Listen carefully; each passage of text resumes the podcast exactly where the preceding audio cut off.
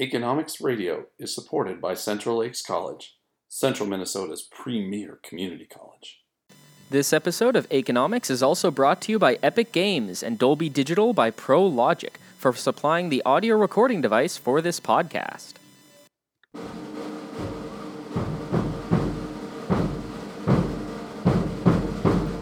What would you think if I told you that economics is not just something found in the Wall Street Journal or on Fox Business?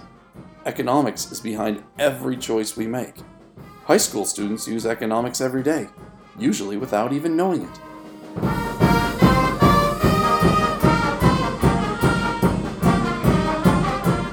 From AHS Studios, this is Economics, the podcast that explores the hidden side of high school.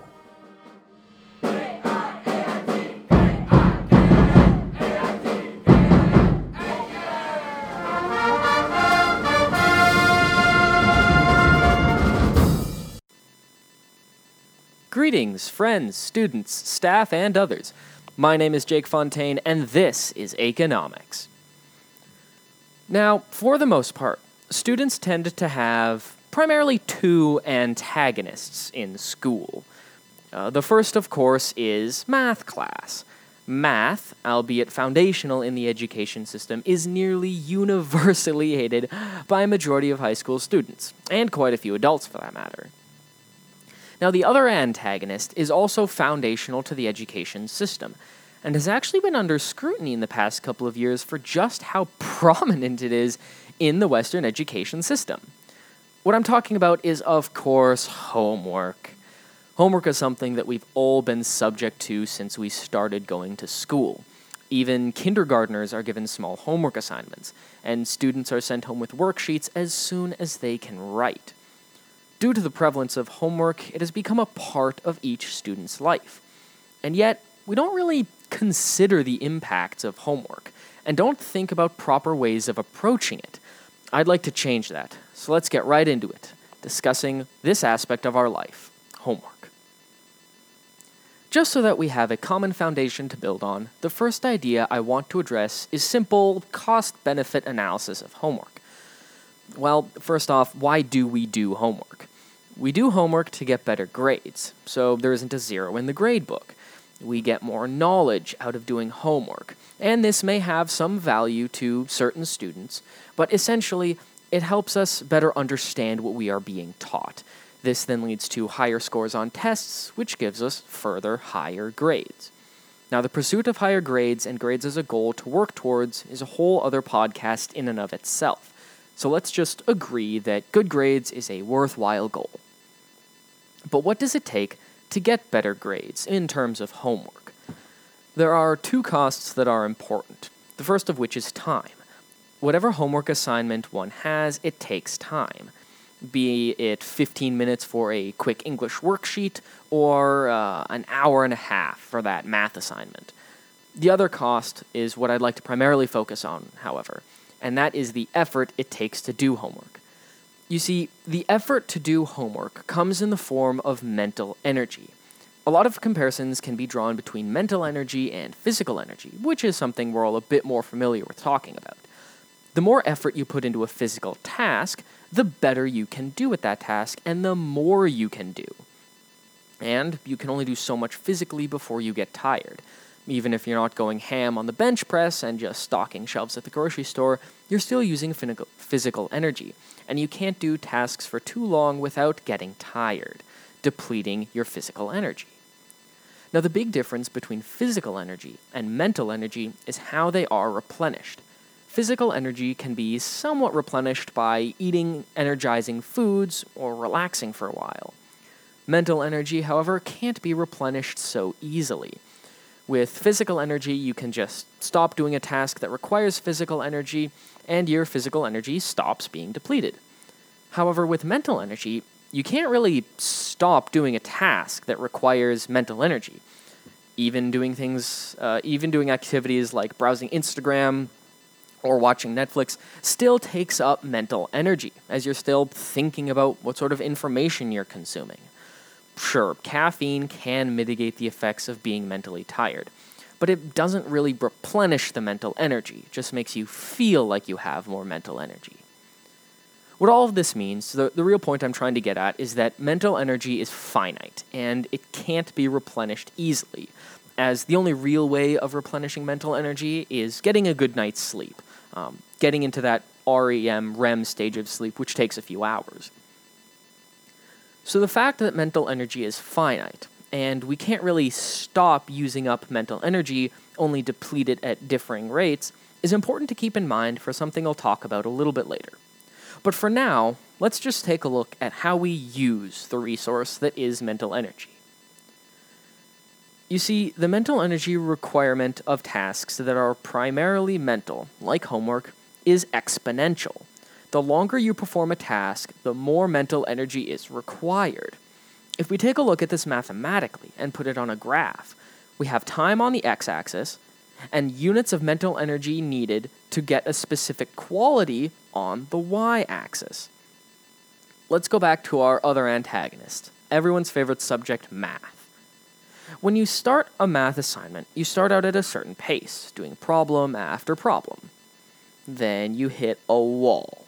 By the end of the assignment, you're spending 20 minutes on a single problem because you are sick of doing math and because you've used up a lot of your mental energy on earlier problems.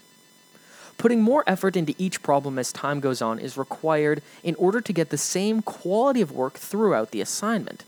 Putting this on, a gr- on our graph, which I'll call the homework graph, looks like a curve that keeps sloping up. Eventually, one of two things will happen. The energy required to do quality work is more than available, i.e., you're too tired, or the energy required to do quality work is so great that it isn't worth it by any means to put in the effort. Now, there is a term for this. In economics, we call this the law of diminishing returns.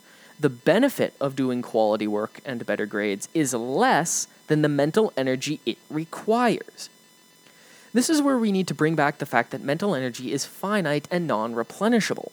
Since you can't just get more mental energy quickly in order to meet demand of quality work, quality work must be diminished, or the task, homework, must be stopped.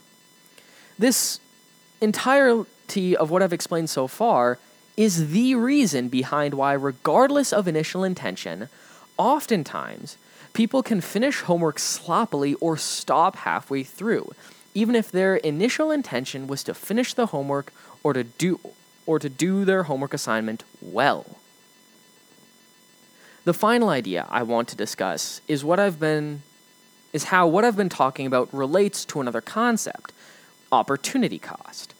Homework requires time and mental energy, but it also costs the opportunity of doing something else.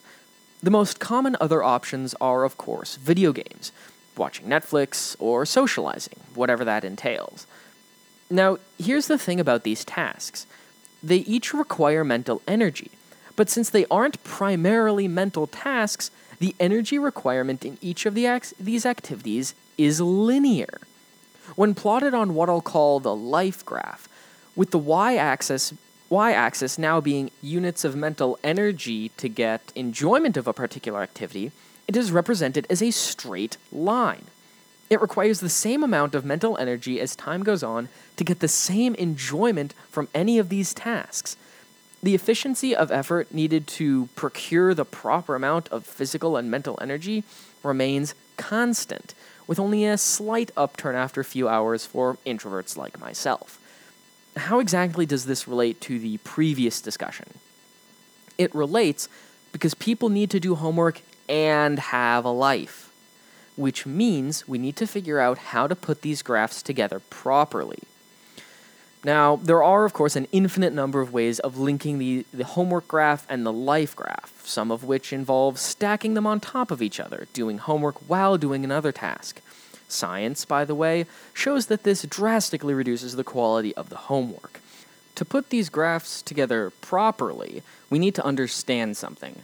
There is a point on the homework graph where mental energy required to do quality work is less than the benefit of completing the quality homework. This is the efficiency point. This is the last point before it is no longer worth it to put in the energy required in order to do quality work. It is at this point that one should stop the activity of homework and switch to the life graph. When one does this, one is always efficient as possible with their mental energy, meaning that the most precious resource, time, is being utilized effectively. Maximizing the profits of such a precious resource is indisputably important to discuss, and in our case, find an answer to a particular scenario. If you were to sum up what I've been discussing so far, without, of course, all of the reasonings, it's that if you do your homework, you'll have time to hang out with your friends. But if you hang out with your friends, you won't have enough time to do your homework. Since the graph on mental energy on the life graph for mental energy is linear, there's no inclination for you to stop doing that task, as you can get so much enjoyment out of it uh, and you can keep going and going. Whereas homework, however, it's typically not an enjoyable task, and so there is quite a bit of incentive, an incentive for you to stop when you hit the efi- efficiency point. Meaning that when you are about to go to a less efficient period on the graph, you then switch to a new efficient period on the life graph. We've covered quite a bit in these past few minutes, and I've discussed mo- the most important details of each of the ideas I brought up.